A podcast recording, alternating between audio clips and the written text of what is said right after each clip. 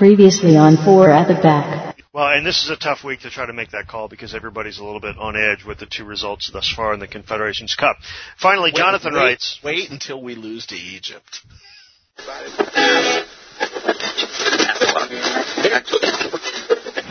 welcome to the game of the year, the one we've all been waiting for. There's a capacity crowd here. The conditions are absolutely perfect with an atmosphere that's really electric.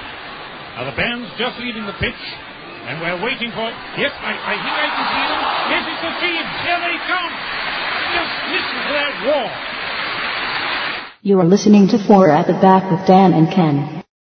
We're back. Welcome to episode number 13 of Four at the Back with Dan and Ken. Dan Loney is the one with the nasally voice and the rapier wit, and I am the one with sports in the proper perspective and the condescending attitude. That's just so you can keep us straight. I was on vacation last week. Dan, what did you do? I predicted confidently that the United States would lose to Egypt and uh, then come back home with uh, their program in complete disarray. Well, that worked out well for you. I'm glad about that. This week we will dissect the U.S. national team's confabulous run in the Confederations Cup. We could be losing the longest running professional soccer team in this country. Historian and author Roger Allaway stops by to talk about his very interesting new book, and we'll look at the U.S. Open Cup. It's down to the quarterfinals, and USL's making some noise in the tournament again. What does that all mean? Well, we'll talk about all that stuff over the next half hour or so. Topic 1. Everybody had left the U.S. for dead in South Africa. That's not surprising, seeing as how a lot of tourists seem to end up that way there. They needed a miracle to get into the semis at all, and they got it. And they pulled off a stunner against Spain and had Brazil on the ropes before falling 3-2 in the championship of the Confederations Cup. Now, as they do once in a blue moon, Americans sat up and took notice. About 3 million people watched last Sunday's game against Brazil. And while the result was disappointing, I think that and the Spain game were evidence not that we've turned the corner as a soccer nation, Dan, not yet, but I think it is evidence that every now and then our national team pulls off something really amazing. I don't think we've fixed everything, but they played some really quality soccer last week finally. Oh, absolutely they did. It was it was wonderful to watch.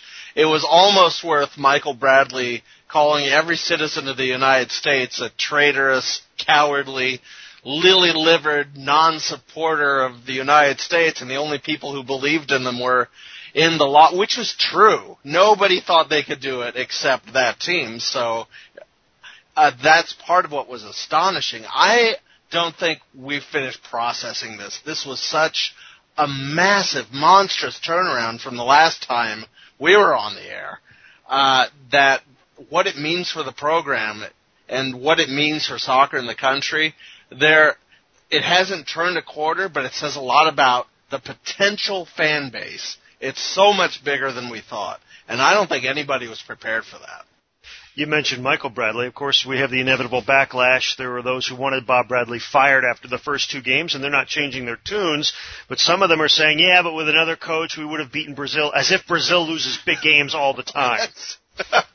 we, if anyone had said before the tournament that if Bob Bradley loses the final, he would be fine. And again, this is the sort of mental roller coaster that we went on. Nobody is where they were two weeks ago. Uh, absolutely nobody. Not not Bob and not the dumbest fan on the internet. This is just something that smacked us all right between the eyes, and no one has thought this through quite yet. Probably not even Bob Bradley. Well, now there's the Gold Cup. Quick turnaround. The U.S. plays Grenada in Seattle on Saturday. I got to say, I like our chances. Uh, but this was going to be a nice little low-key tournament for the U.S. with a bunch of other guys trying to imp- impress Bradley, maybe grab a spot because the varsity guys have been stinking up the joint. But now what? Now does the U.S. have to have to win the Gold Cup to impress everybody who maybe tuned in on Sunday and now thinks that all of a sudden we're this great soccer nation? Or you know, can can we just admit that winning the Gold Cup doesn't really mean much every other time you play it? I'll tell you what I think. I think that there's there's a couple of different questions there. What does it mean for the players, and what does it mean for the audience? Uh, I think the audience is only going to tune in when the United States plays someone like Brazil or Spain or does something very notable. So I think the Gold Cup is a mulligan because the only one on the schedule that could potentially mean anything really is Mexico. So as far as impressing the audience, I don't think that's the. I think the audience is already there.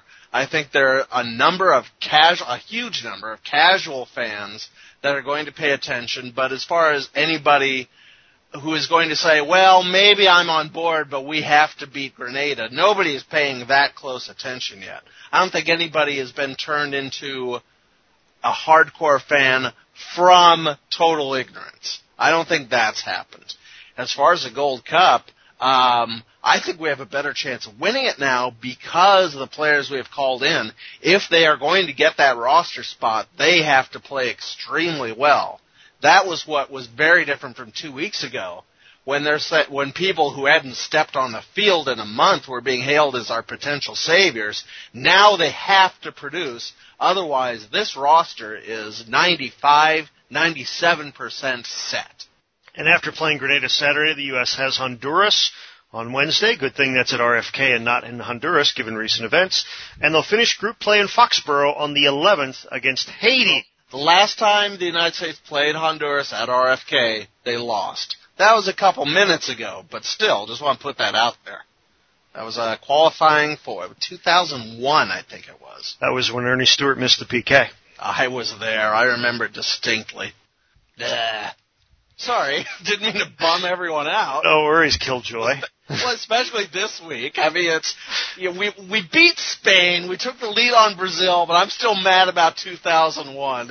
Get over it. Yeah, MoveOn.org is not sponsoring this show, right? Buzzkill. Topic 2. We may be losing the longest running professional soccer franchise in this country. Unless you follow the indoor game, though, you may not be that familiar with that franchise. It's the Milwaukee Wave, which has been in operation since 1984. The Wave could be done along with their league, the Extreme Soccer League. And here we bring in my man Tom Wynn, who's been the voice of the Wave for almost all of that time. Tom, in essence, what is the deal here? Well, what I've heard, Ken, is that since the Extreme Soccer League, the XSL, is technically folding as of tomorrow, that um, the Wave no longer will be a member of the of the XSL, and that being the case, their owner Charlie Kraus uh, no longer wants to own the team. Now, there's a, uh, a press conference in Milwaukee on Monday, in which they're going to elaborate on the situation. But it's it's certainly no secret around Milwaukee that uh, Charlie has been looking to sell the team for the past uh, couple of years. In fact, he agreed to to keep uh, underwriting the team through last season, the first year of the XSL, hoping that he then be able to sell it. But uh, as of as of now, of what I understand, there there aren't any buyers. So the, yeah, this this indeed could be the final chapter of the wave, unless uh, something dramatic happens here within uh, maybe within the next couple months. If if somebody did step forward to buy the wave, then you have the potential that uh, they could play in the uh, the NISL with the old rivals Philly and Baltimore. Uh, probably pick up Detroit from the XSL as well. But beyond that, again, I, I haven't heard of anybody uh, in the community, anybody else who's interested right now in, uh, in, in buying the team. Well, I know that, Keith Tozer, the coach who has more wins than anybody ever in indoor, and rightfully so, from what I understand or what I hear, he's going to try to put together a campaign to try to drum up you know, a potential investor. Do you think it can be done? I mean, this team has 25 years of history and some standing in this market. You, you would think Milwaukeeans wouldn't want to see it go away. Well, if anybody can do it, Keith would certainly be the one. I mean, I, I think his presence uh, involved, in, you know, in any indoor soccer operation in Milwaukee would would be critical to try to uh, to drum some new support. Uh, you know, there's no doubt there's there's still a pretty solid fan base. Uh, the Wave averaged uh, 4,000 fans per game last year, and uh, you know you still get a handful of sponsors, and, and you still have, uh, I guess, you know, the, the comprehensive uh, interest of the soccer community. There is no professional outdoor team in Milwaukee, so therefore the Wave is is still the primary uh, professional soccer team. So, yeah, I, I think there are some possibilities. Ken, I, I again, I, I haven't talked with Keith. I I don't know exactly what uh, you know his his interest might be. I mean, obviously, he certainly loves Milwaukee. He loves the Wave. He's uh, he's been coaching the Wave uh, for uh, 17 seasons, and uh, there's no doubt that uh, you know he would would like to salvage the Wave if if at all possible. But uh, again, you know he's going to have to do it pretty quickly uh, because I would think you you have to have some new ownership group that's uh, that's going to acquire the team with, within the next month or so uh, you know, maybe maybe two months at the most, and then get ready to uh, to go play in the NISL. So I, I'm sure they're they're operating on a very tight timetable here. We're talking with Tom Wynn, who's been the voice of the Wave since, I guess, since the team began. And Tom, you've seen so many changes over the years since 1984. Several different leagues, a lot of different owners, scoring systems, venues, TV deals, no TV deals. This this sport has been one of change almost constantly for the last 25 years. But can you even wrap your head really around the notion that you know the Wave could conceivably go away, or that indoor soccer could conceivably go away? Yeah, I, I, I think the latter is probably what uh, what is probably looming, Ken. You know, again, I, without knowing what uh, the owners were thinking when they broke up the NISL to split it into two leagues, I, I thought that certainly was an ominous uh, an ominous development. Uh, you know, heading into last year, it, it seems like what we've had consistently is, you know, we haven't been able to get all the owners on the same page with solid leadership from from the league office. You know, whether it be the old MISL, the AISA, the NPSL, the MISL two, and you know uh, then the XSL the NISL. You know, there's uh, there just seems to be uh, too many philosophical differences for uh, I was talking about the owners. You know, to get together and uh, and and do this thing right. The problem is is that even at this stage, let's say if you you know, you were able to get indoor soccer under one roof with uh, with good leadership from the commissioner's office and, and good leadership among the owners. I, I just think the sport has been it's been beat up so badly. You know, it's it's hard for people to have a lot of faith uh, in in the sport itself. Milwaukee is certainly one of the few communities, you know, which has had the continuity. I mean, Milwaukee, Baltimore, Philly, uh, those are those are probably your your main three right now. And uh, you know, if you lose Milwaukee, then again, you you got to wonder uh, what what is going to happen to the sport. I, I think there's a very real possibility that uh, if the wave goes down, that uh, you know you may not have uh, professional indoor soccer beyond this uh, this upcoming season, no matter what form it's in. If and we hope it isn't, but if this is the end for the wave or for indoor soccer eventually, what what memories will you take from it after 25 years of, of being the voice of the wave? Well, uh, it, it's actually been uh, 21, but uh, yeah, so you seem like 25, Ken. Um, I would say probably the the four championships that uh, that the Wave won. I mean, obviously those those are certainly highlights in Milwaukee. I would say, uh, you know, just a, a lot of the uh, the great players, the great athletes that I've seen, a lot of the great people that uh, that I've gotten to know. You know, whether it be players, coaches, broadcasters, uh, whoever. Uh, you know, just been a tremendous experience. Uh, certainly had a chance to you know, see every major city in North America since practically everybody's had an indoor soccer team at one time or another during during that time. But uh, yeah, no no doubt about it. it, it it's it's been a great run, and uh, uh, certainly I wouldn't trade it for anything. But uh, yeah, you know, it looks like unless uh, unless we really get some uh, some miraculous intervention here, at least in Milwaukee, uh, in the next uh, the next few weeks, uh, that could be the end of the line. Tom Wynn, voice of the Milwaukee Wave for more than two decades and hopefully many more to come. Hopefully something happens. Many thanks to you, sir. Okay, thank you, Ken. Dan, I know you're not really an indoor guy, but you can appreciate history and longevity, and even you can surely admit that losing a long-standing pro club is not a good thing. Well, it's really at this point about whether it's been dead and just stopped moving it. I've I've not been impressed with the Extreme Soccer League. I know the Wave and with indoor, the teams are bigger than whatever the league of the month or the league of the year. But it's for 20 years now. You open up an indoor franchise, and this is the risk you've been taking. They've been living on borrowed time for a while now. Well, speaking of history, we'll talk with historian Roger Allaway about his new book that links the New York Cosmos and Bethlehem Steel FC. Yes, there is a link. You might be surprised. We're back after this. This is Four at the Back. Hi, I'm Fran Drescher. It took me two years to get a proper diagnosis of uterine cancer. So here are some tips I learned the hard way. Go to the doctor armed with lots of questions and bring a friend with you, even right into the examining room to write down the answers. And get a second opinion to do a check on your diagnosis and treatment. To get a list of questions to ask, go to ahrq.gov. It's your life. Be in charge of your health. A message from HHS and the Cancer Schmancer Foundation. You are listening to Four at the Back with Dan and Ken. And thank you for listening. We do appreciate it. Thanks to those of you who've been subscribing and sending us your feedback and rating the show on iTunes. Please Tell a friend. Topic 3. I love a good trip down memory lane, even if I'm too young to have all the memories that we're talking about. Roger Allaway is the historian for the National Soccer Hall of Fame, and his new book is called Corner Offices and Corner Kicks. It's a look at two big names in the history of American soccer, the New York Cosmos, with whom you're no doubt familiar, and Bethlehem Steel FC, with whom you may not be. I asked Roger why he wanted to write this book. Because of the similarities between the two teams. The similarities on the field are are clear. They were, I think, the two greatest teams in American soccer history. But the the other similarities, um, the the main one being the one that uh, brings about the title, corner offices and corner kicks. Uh, and the book has a subtitle, which isn't on the front cover, although it is on the title page. Uh, how big business created America's two greatest soccer dynasties, Bethlehem Steel and the New York Cosmos. And the business connection is what really brings the two of them together as a as a match pair for a for a single story, at least in my mind. Obviously, Roger, everyone knows about the Cosmos. That's a well-known story, but the Bethlehem Steel story is one that's a lot less well-known unless you're really a, an aficionado or really a historian of the sport.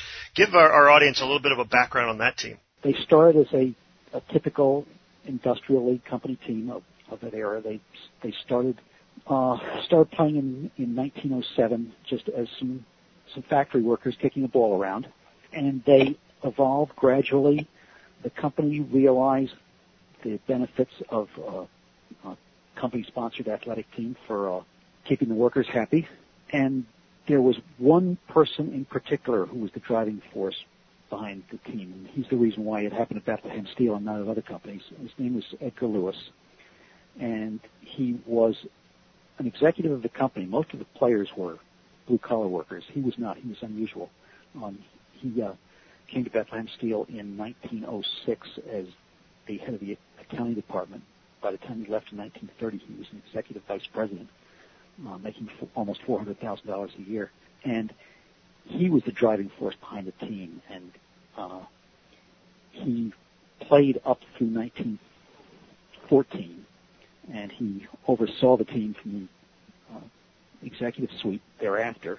And uh, he enabled them to import a lot of players from Scotland. He was more than anybody the reason, more than anything, the reason why it happened at Bethlehem. That they had this friend in the executive suite who uh, who was able to help the team financially. Obviously, the similarities between these two teams, the Cosmos and Bethlehem Steel, uh, the, the similarities extend to their eventual demise, don't they, in terms of, and to some respect, the, the demise of the leagues in which they played, in that there was an economic downturn, there was infighting, there was, you know, owners who may not have been in it for all the, for the right reasons. Can you compare and contrast the, if there is a contrast, to, to the, the way these two teams and their respective leagues eventually went away? Yes, they're they're very similar, and uh, uh, whether they whether they would have lasted too much longer themselves uh, is is debatable since since their leagues didn't last. The reasons were very similar, with one exception among the things that you just cited, and that's owners who didn't really care all that much, and that certainly was a problem with the NASL.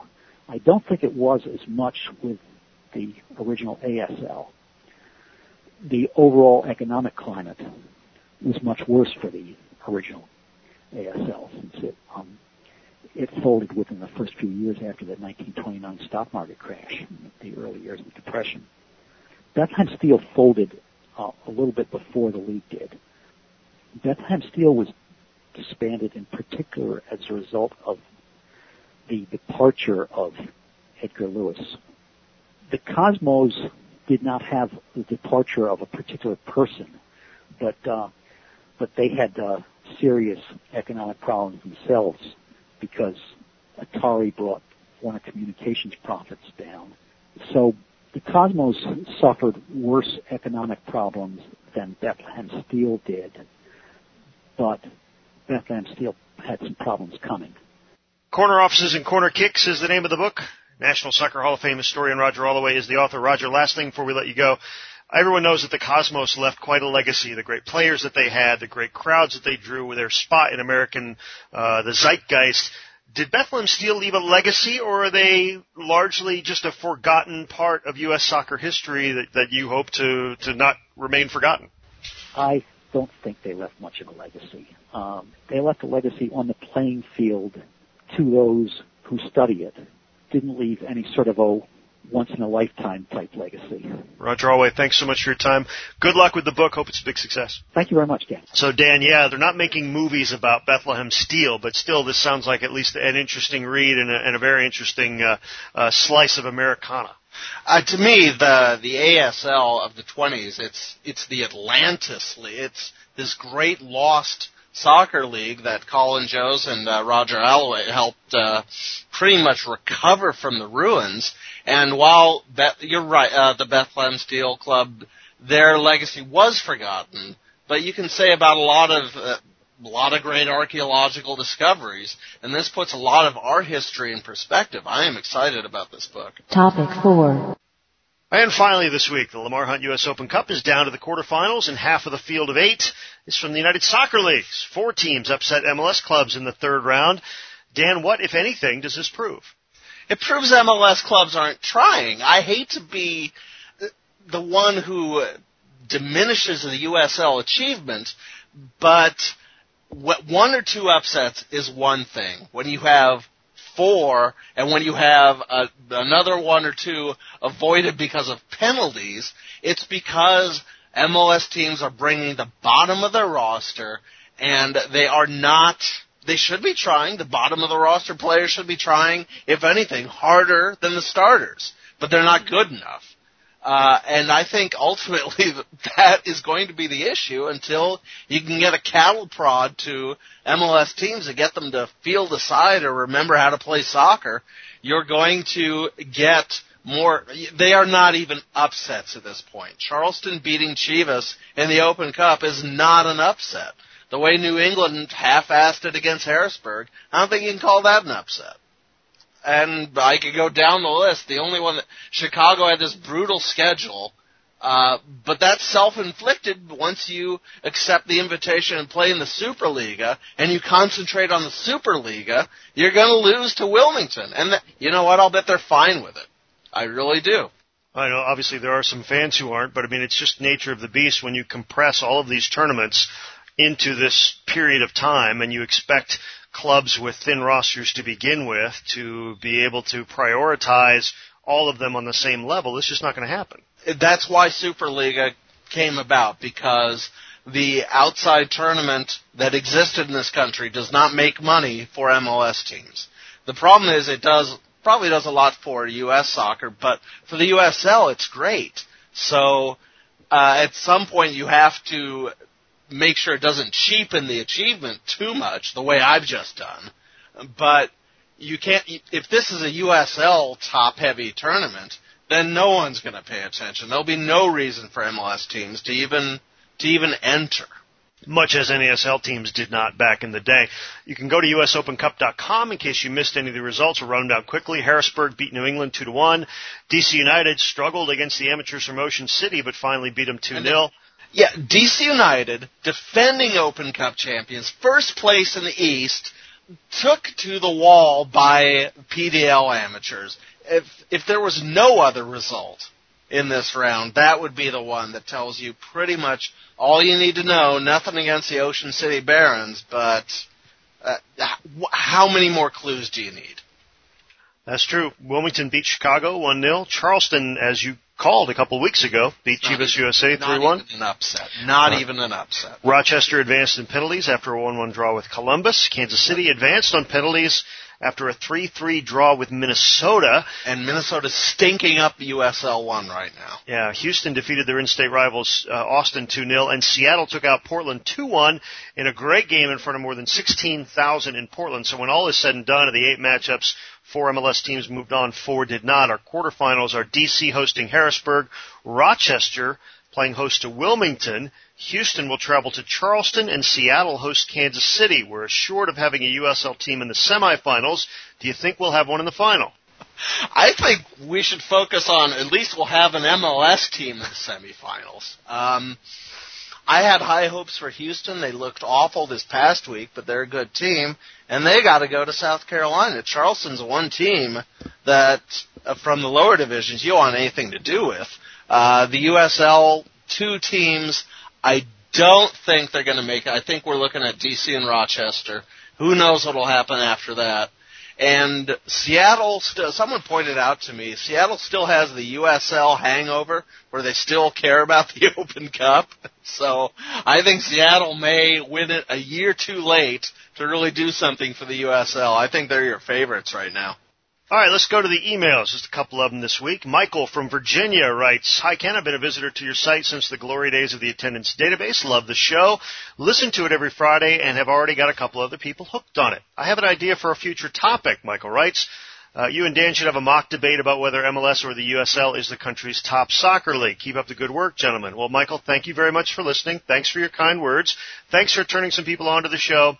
No, that's not going to happen. Moving on. Matthew, Matthew from uh, Frederick, Maryland. We're very big in the D.C. area for some reason. Um, just found the podcast and it's great. Matthew writes uh, says I like the fact that you cover not just MLS but WPS national team and importantly USL. Uh, and he sends us his Mount Rushmore, which is a topic from a few weeks ago. Uh, Walter Bahr, you know, we talked about having guys that represent that era, and Walter Bahr, obviously, not only that, but not only because of what he did, but because of uh, the genes that he passed along. Kristine Lilly, you know, here we, we get into the someone has to represent women's soccer, and obviously Lil is uh, is a far better player, I think, than Amia Hamm, who we also have. I, far better. She lasted longer. Uh, you know what? I think I don't want to run not, down Mia Hamm. No, no, no, not at all. But I think uh, less glamorous, only from the standpoint of the the work that she did, um, didn't attract attention. But seriously, if there is no Kristine Lilly, there is no Brandi Chastain, there is no cover of Newsweek and Time, there is no sports bra. Okay, uh, not to diminish Mia Hamm, but Kristine Lilly, a heck of a player. You can say that about Mia, or or especially Michelle Akers. You can say that about Briana Scurry. I mean, that we, the the girls of summer, as it were, that was such a team effort. So picking one individual, it's tough. But we Yeah, decided our consensus. contrary to the whole ethos of that team. Right, and our but our, our consensus is that Mia represents that just because she was the face of that whole thing, She, yeah, she won more fans Right. to the sport. even though she was not the best player. But Lilly is not a bad choice as well. And then Lamar Lamar I'm, Hunt. I'm not saying that either. Right, and and Lamar Hunt for all the reasons that we have mentioned, and then um, you know he, he he has a non-American Mount Rushmore, and I think you know we already had some non-Americans on. I mean, we all had we both had Pele on ours, Yeah, He's Three got- seasons, one championship, but a lasting no, legacy. no caps. uh, yeah, why couldn't we get him to play for the U.S.? Um, Steve Nash, because we were prejudiced against Brazilians in the 70s. That's why. he wouldn't play for uh, Team America in the Bicentennial Cup, even though other uh, I think Bobby Moore played for us in the Bicentennial Cup. Strangely enough. Anyway, also lists uh, Pele, Steve Nash. Yeah, Nash is nice. No, Build him a statue. yet. He's not going on Mount Rushmore. Uh, Bora. spend the next 40 years getting the white cap. And even then, the white caps, you'd be on the Canadian Mount Rushmore. Ex- That's what he said. This is the non-American Mount Rushmore. He has Bora, Milutinovic. No. No. And uh, your your boy David Beckham, obviously, but I think it's more about the the designated player rule. You put the DP up on uh, on Mount Rushmore, but we'll get into Beckham. Not yet, you don't. Well, Yeah. might as well have Danielson up there.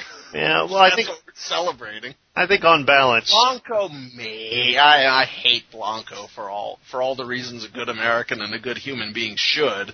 He, right now, he's a better choice if you're picking a big name MLS player, with the exception of Donovan. Uh, Michael, who is uh, another Michael, this one from Texas, who's a longtime uh, listener, a frequent emailer, and was actually my stalker for a little while, says thank you for posting the full interview with Shep Messing. It was romantic.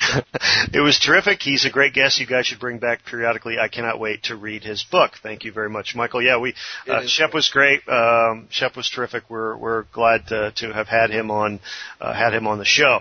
Uh, and finally, we'll close with uh, with Matt, who has written before. Uh, he says, uh, "I know it's easy to say now, but I never thought we'd lose to Egypt, and was disheartened by our performance against Brazil, not against Italy, but was hoping for a performance versus Egypt that showed some resilience. As we got it." Uh, and uh, this was before the Spain match where he says it has the potential to get ugly. But honestly, the score doesn't matter to me if we play hard, if we play our game. If we don't resemble our 1994 bunkering Bora ball selves, if Beasley doesn't see the field as a left back, I'll be happy. So I'm guessing Matt was over the moon about that one. I he's not alone. So much change in the past two weeks uh, that again, again, completely out of nowhere. And the only one I guess who saw it coming was Michael Bradley. So get your lottery numbers from uh, from Junior. And finally, once again, time for the lightning round. Thirty seconds on the clock, please. Once again, Dan, first answer that comes to your mind. Are you ready? Yes. Yes. Here we go. Safer destination, South Africa or South Central? Uh, the South Central. Uh, it's South LA now, but don't wear your Confederate bumper sticker. Are you more likely to watch Superliga or the Superstars on ABC? I'm going to watch Super Friends with uh, Gleek the monkey. And does the Marta bobblehead that you're sending me in the mail come with a Johanna Frisk bobblehead? I want the Martina Franko bobblehead, which has the teeny cute little baby bobblehead growing inside it. And I think that's it, Dana, as well as it should be. Any final thoughts? of course not. Many thanks to Tom Wynn, to Roger Allaway, and to you for listening. Tell a friend. Until next time, for Dan Loney, I'm Ken Tomash, and this has been Fourth Back. Well, there it is. A match that had everything, and one that certainly lived up to its promise. It's only a pity that somebody usually has to lose. But there's always another day, another great match to be drawn, lost, or won, when we'll join you again